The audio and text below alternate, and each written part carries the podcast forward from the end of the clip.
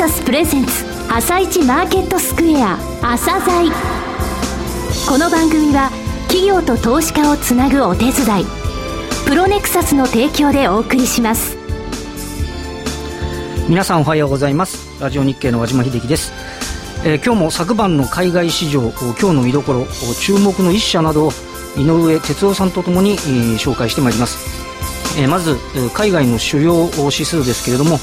えー、ニューヨークダウ68ドル06セント安の1万3203ドル58セント、えー、ナスダック総合指数ですが、えー、8.95ポイント安の3000、えー、飛んで67.26 SP500 種えー、4.96ポイント安の1413.17、えー、そして、えー、為替、対米ドルですけども、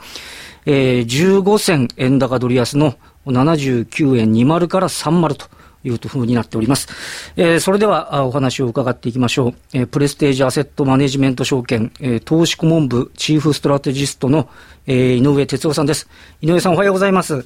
あ井上です。おはようございます。えー、昨晩、えー、あ少しこう、難聴といったようなアメリカでしたけども、いかがそうですね。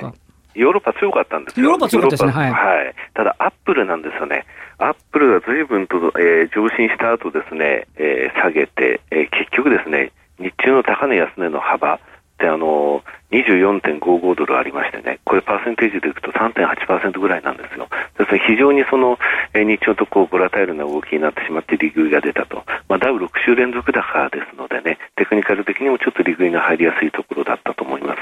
えー、ただ、あの、以前も申し上げましたダウの50日、100日移動平均ですけれども、こちらあの先週金曜日に、え、ゴールデンクロスしてますので、今週ちょっと7週連続高っていうのは黄色信号信号が灯った印象ありますけれども、全体的な地合いっていうのは、あの、変調するような、えー、そういったことを示唆するような下げではなかったというふうに思います。なるほど。さすがにちょっとという一服というところですかね。そうですね。はい、この後はあプロネクサスが選び、井上哲夫さんがインタビューする個別銘柄紹介コーナー、朝鮮今日の一社です。朝鮮今日の一社。本日は証券コード2178、え東証マザーズ上場のトライステージさんにお越しいただきました。お話しいただきますのは代表取締役 CEO でいらっしゃいます瀬野勲様です。本日はよろしくお願いします。よろしくお願いいたします。まずあのリスナーの方にですね簡単に御社の業務といいますか修行についてご説明いただけますでしょうか？はい、えー、当社はあ2006年の3月に創業しまして、えー、創業前から前身となる会社からですね、はい、えー、特にあのテレビを中心とした通信販売をおやりになりたいというお客様に対してですね、えー、そのテレビの、えー、放送する放送枠の称号から、はい、えー、そこにかける CM もしくは番組の制作から、はい、その後の受注の業務のお手伝いからですね、はい、えー、まあ、全てにわたってですね、えー、お手伝いができるソリューションをあのお答えできる会社としてですね、えー、設立をさせていただきまして、えー、現在に至っております。それであの業績の方にお話を、えー、移させていただきますが、えー、上場されてから非常に大きな伸びを、えー、示しました。えー、まずあの2007年2月ですね、上場前のところの売上高が147億でございました、御社。えー、それが2011年2月、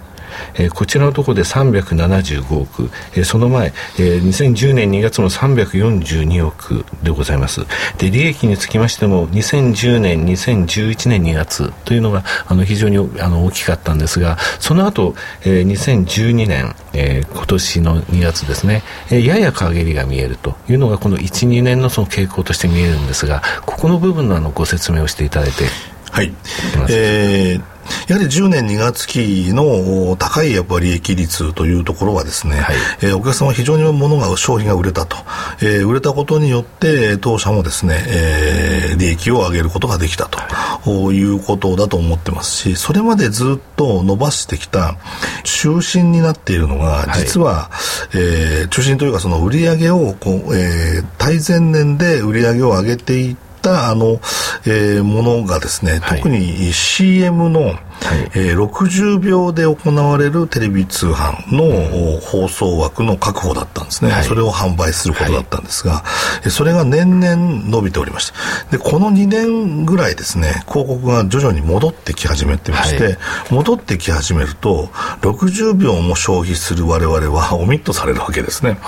えー、だんだんそういう意味では取れるものが取れなくなってくる15秒の4倍の方が60秒よりもお金が高いわけですね。そうですね。あちらとしては、はい売るのにですね。そうですね。はい、ですから、えー、やはり高単価なものを売りたいので、はい、我々はどうしても後々になってくるか、もしくは我々が60秒を要求すれば、そのなそれなりの料金になってしまっていて、はい、前の料金では買えないという状況が起きるので、はい、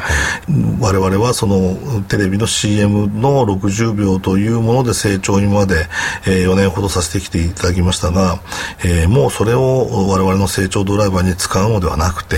まあ、コアであるその番組の通販というものを守りながら、そうですね、えー、別のものを今後、3か年でやっていかなければいけないということで立てたのが中期の経営計画ということになる。はい、はい、中期経営計画を立てられましたがこれについてご説明いただけますでしょうか、はい、あの中期経営計画に,、えー、についてはですね大きく分けて3つの成長ドライバーを作ろうというふうに考えております、はい、えー、1つはウェブ、えー、もう1つが CRM というこれはあの、えー、CRM とカスタマーリレーションシップマネジメントといって、はい、まあ、今までのその顧客を市場から、えー、想像し、刈り取ってくるということではない、はい、取ったお客さんに対してこういうことをしましょうああいうことをしましょう、はい、もっと例えばこういう商品をお渡ししましょう。こういう商品でアプローチしましょうということをやっていくというのをやるのがこれ今度3か年でやっていこうとしている CRM あのテレビ CM って私なんかですね買う時って実はあの食べ物に全部引っかかっちゃうんですよ。梅干し買ってその明太子買ってって結構傾向があるんですよね、だ当然そのあのテレビの CM っていうのもですね非常にそういう効果って高いと思うんですけれども。あまりその景況感にも左右されず、えー、当社の固有のノウハウが使えるものでですね、えー、やっていこうとしているものが、まあ、今回大きく3つの、はい、えー、新しい事業を成長ドライバーに育てていくとい。うことでございまして、はい、今の、まあ、CRM もさることながら、はい、えー、4月に発表しました海外の、まあまあ、グローバルといいますか、はい、えー、海外からのお声に関してお答えをして、まあ、一緒にビジネスをしていくと、えー、インドインドが発表があったわけですが、はい、インドの海外戦略というですね。えー、インド。からですね、えー、ぜひその一緒にやりませんかと、はい、テレビショッピングの会社さんから、